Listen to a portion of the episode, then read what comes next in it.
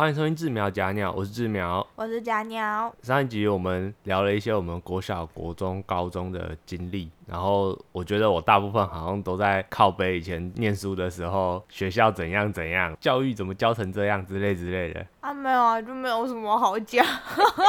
我们的求学经历 其实是很无趣的。我们俩在录这集之前呢，很认真的想了一下那段时期有什么可以讲的。实际录完之后听一遍，就发现靠，我们好像什么都没想起来。不是啊，就是一个很无趣，不然就是我们没有什么特殊经历啊。不过我们可以想起那个时候对于读书这件事情，自己的心理感觉是多么的靠背，多么击败，就代表说这件事情哦，真的是根深蒂固，让我们感到不爽快。就是不喜欢读书啦。特别是你不能选择你想要做什么这件事情，其实很讨厌的。好，然后所以我就觉得说这样不行，我觉得我们还是要再认真的、用力的、努力的回想一下，到底那段时间有什么奇奇怪怪的事情发生。所以这一集我们要来录我们青涩的学生时代 Part Two。那你可能要先把我的脑袋剖开，然后捞一捞，捞一捞，看出有什么东西。我怕你的脑袋剖开，里面大概只有两粒花生米。还是一粒花生米刚好弄成两半，哦，搞不好是空的。你就这样剖下去那一刹那，刚好把花生米剖半，你这样不行哦。你的脑核太小了吧？鸭脑就只有这样，你想怎样？下次吃东山鸭头的时候，我特别注意。好久没有吃了，我们去买来吃。你改天找。啊，题外话，题外话啊！不管，我想要还是认真的来回想一下国小、国中、高中的记忆，然后我们照顺序来好了，我们就先从国小开始讲。国小对，不一定要讲学校，就讲那个时候的生活就好了。学校生活还是指都可以。国小。反反正那个时候，我以前很常往外跑，可是不是自己往外跑，是家人带出去玩，所以基本上我到现在全台都跑透透了。哦，这很爽，我觉得很棒。就是我都有跟人家讲我去哪里玩，然后别人就说哪里啊，你好好哦，都出去玩，我就呵。因为长大后你都在工作，你没有时间去玩啦。说真的啦，除非你真的已经自己有赚存不少钱了。那我们两个都不是有这样的经历，也不是有可以让我们乱花钱的家庭，所以。就没办法出去玩，所以我蛮庆幸我国小爸妈一直带我出去玩。那不错啊，我国小还没什么出去玩的印象我知道我小学的时候家里管得很严，我连要去我同一个社区的同学家玩，我爸都不一定会让我去。然后我有一个好朋友，非常非常要好的死党，然后他住在我家隔壁的社区而已哦。我那个时候想要去他家玩都不行，我好像上了。高中才第一次去他家玩，对，因为国中的时候，国中的时候在念那个体育班嘛，所以就比较忙，基本上没什么联络。然后毕业之后，我们又重新开始热络了，然后才跑去他家玩这样子。那他没有去你家玩吗？我记得也没有，那个时候他家好像也没有过得这么好。哦，我只记得我小学有当过纠察队，当纠察队，对。当纠察队好像可以干嘛？反正我忘记。印象最深刻吗？当然是没有国小哎。干没钱赚做个屁呀！但是我记得有一些福利啦，随便啦，反正太久了。重点是，你知道穿上那个，大家都会很怕你吗？那个时候大家都 我是纠察队，我不要乱做事。对对对对，然后我知道福利还有就是可以提前跟老师讲，老师我要先去做纠察队，所以通常是提前三十到十五分钟可以下课。那个时候能提早离开教室，就是跟神一样。对，然后午休的时候要去巡逻嘛。我记得有一次看到有一个班级，因为老师人不在，老师不在就开始闹哄哄的。所以我就默默的从他们班级后面就直接开门拍了两下门，所有人就收东西爬下，觉得很好笑。就是那个时候你会觉得你是神，不是那个时候就会觉得说哦这个很恐怖，可是你现在长大了之后，你看你就会觉得从他小了，真的，而且那真的是从你可能从国中开始就遇到那一种同学，就会跟你讲说从他小了。然后小时候我们不国小放学嘛。我最主要职责还是要拉绳子。嗯，我们那时候国小门是，你都过马路那种吗？不不不不不不，国小门离那个大门有一小小段距离，然后前面有一个宽，算是蛮宽的地方。他们好像是为了控制学生的进出流量，不要一下子太多。有点像，就是拉两条拉那个红龙的那种概念，对对对对对对对。然后你就要两两个纠察队在那边挂绳子，然后等所有人放学。好瞎哦！我们通常那也有好处，就是你可以提前下课，去那个纠察队制服那边蹲，然后在那边发呆或是玩。聊。我觉得这好瞎哦，在学校里面呢，这超瞎的。门口。感觉就好像是学校里面变得跟那个什么动漫展之类那种展场一样，你知道吗？因为前面人流管制，哎，进去几个几个几个，好到这边哦，后面的 要等一下哦。中间不给走呀，真的很瞎哎！我小学的时候，因为那个时候电脑还没有，网络没有那么普及，然后那时候还在即时通的年代，你知道吗？哦，我那时候已经没有了，好像连即时通我们都还没开始用。对，那时候网络还没那么普及。我跟陆毅，就我那好朋友，我们两个人都很喜欢打电动。那时候在玩什么《世纪帝国》啊，还什么之类的，然后连线嘛，我们就弄了半天，好不容易哎想办法可以两个人可以连线喽。然后没办法通话怎么办？就讲电话，我打电话到他家，然后他打电话到我家，然后我们一聊就聊好几个小时，然后连续好几天这样子。那个月账单来，我爸就说。哎，你以后不要再这样讲电话喽，讲难听都爆贵的。那时候电话费真的是不能讲太久。没有，那个时候也没有网络，没有那即时通讯。我就想说，要是就是即时通讯软体能早一点出来的话，我跟他也不用这么累了。我们两个人就可以玩的很开心。然后还有一些同学，就是小时候很好的朋友，可现在很多都已经失联了。不是不知道人在哪里啊，就是我可能知道他在干嘛。就是有一些是大学的时候我还有看到他，因为他有在电竞圈出没，可是现在又消失了。然后比较特别的是，以前小学一二年级的时候有同学，他的妈妈是我们学校厨房的厨房阿姨，所以我那时候跟厨房阿姨有些混得很熟，就是小学要去抬那个餐桶啊，他们就说啊你是那个谁谁谁的儿子嘛这样子，然后我们就在那边谈餐桶，抬得很开心。哦，我说到餐桶，我们也会去抬餐桶。哎，之前那个抬餐桶，我们学校是会有推车，你们学校不知道有没有？有，我们也有。对啊，就是要下去领，然后放到推车上，然后再一路推上去。对，以前小学过。我们不是一路推上去，我们是都在一楼，他们会帮你先推到某个地方放好，那你就会知道说你的推车可能在哪里。你要做的事情就是，像我六年级的时候，我们班在四楼。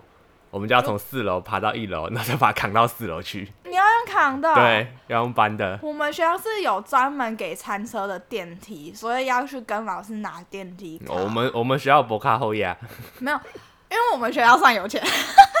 我们学校算是有钱。私立学校嘛。公立。公立。我只有国小是公立，可是我们公立算那个县市的有钱贵族学校，也不算贵族，就是公立的有钱。反正就是。有经费，而我们没有。重点是因为有推车，那我们的领法是要自己到那个厨房去扛菜桶，放到推车上，然后再推推车，然后坐电梯到自己班级。我之前就有看到一个现场，不是我们班，但是是别人班，就是小孩子爱玩嘛，那有推车不就可以推来推去那边玩吗？我就看到有个白痴，你就看到他们是站在那个餐车上滑。啊，我们餐车因为上面会放四四个大桶左右，还有个那个饭盆，所以推车其实很长，但没有很快。你就看到小孩子站在左右两边，那因为小孩子那时候不会去平均那个重量，你就看到站在上面滑，然后就有一边没有站好，就先下去，然后另外一边因为重量过重，你就看到瞬间。那个推车是直接整个滑出去，然后倒地，然后哇，然后整个东西杀出来。不用吃了。对，然后重点是声音很大，因为通常推推车的时候还没有下课，嗯，所以你就看到所有班级都跑出来看，然后他们就很尴尬。然后那天就被骂的要死。废话，那个全班不用吃饭。我觉得太好笑，这是我蛮印象深刻的。那其实你国小也蛮多有趣的事情啊。看来我们还好，看来我们不是没有，只是想不起来而已。真的是要某个点才会突然想到这个点。那国中呢？国中有什么好玩的事情吗？我国中是地狱，不是好玩吧？我国中也差不多是地狱啊！国中还被国中还经历过一小段被霸凌的时期啊！啊，霸凌留到下次讲。没有霸凌，我没有要讲，那那不是什么快乐的回忆啊，也是。但就真的也是让我成长不少的一段时期。反正我是觉得啦，就。难免同才之间总会有所谓的小团体呀。嗯，只是严不严重跟你所处的环境的问题了。因为我国中那个班系是属于比较封闭的。就真的是比较封闭，然后有点半军事化管理，像我们见到学长姐都要喊学长好、学姐好这样子。哦，我们没那么严重。对，其实我的教育让我上来是我对于长辈会有一定程度的尊敬的，但是因为我自己个性的关系，所以其实我虽然表面上可能会就是跟你说，哎，哥姐或者是学长好，但内心尊不尊敬，对，但是内心实际上对你的评价是什么，那是我自己的事情。那你要展现出你的。实力或者是真的让我觉得 respect 的点，我才会真的打从心底的尊敬你。没有啊，这就社会啊。啊，对啊，表面尊敬不代表内心真的尊敬啊。对啊，这是这很现实啊。可是这也是有好处的啊，就是对于不认识的人，我第一声都是先叫一声哥或叫一声。没有，这就是社会化。对对，然后就是嘴巴算是比较甜甜，是甜吗？算甜啊，有礼貌，有礼貌。对，国中。啊，我国中骨折过，你的手，对，这是可以讲的一个经历，就是练习的时候不听话，在那边乱练，然后练一练，练到自己手骨折。我我还记得那个时候，因为还还在有一点点霸凌的那种状况下，练习的当下，那几个同学就是听到啪一声很大一声，就是有东西折断的声音，然后我一起来，我就握着我的手，因为我手就直接断掉了，就握着我的手说：“靠，我的手好像断了。”然后就抓着跑出去，因为我们会练到很晚嘛。所以外面会有一些家长，就是值晚班或者是假日的时候，会有一些执行的家长在，然后就去找那个家长，那家长帮我叫救护车啊，干嘛干嘛。我还记得当下那些同学的眼神，就是什么傻小发生什么事了，所有人都超惊恐的。然后我就很淡定的抓着我的手走出去，然后到救护车上，他帮我固定完，然后就送到下面的医院去了。想到你说断手，我是断牙。你你的牙齿断掉在国中的时候？国三的时候，就那时候就好像玩一玩嘛，反正就突然就是破盖面朝下，直接啪一声。大家看我直接面朝下下去的时候，其实都吓到了。所有人就只看我一个动作，扶着嘴巴冲去那个扶手台，因为我下去的那一刹那。我就明显感觉到我有东西敲到，然后有有喷血吗？就是你突然感觉你嘴巴湿湿的，我就想说，哇塞！因为我是一下去一起来，我嘴巴是闭着起来，所以我是扶着的。然后我就知道我吐出来的时候，我就看到两颗白白的东西，我就一个是球，我自己也是算球的脸，你知道吗？我就漱口，这也是我断了之后，其实牙齿不会痛，因为那时候没有弄到神经，嗯，所以牙齿其实是没有感觉的。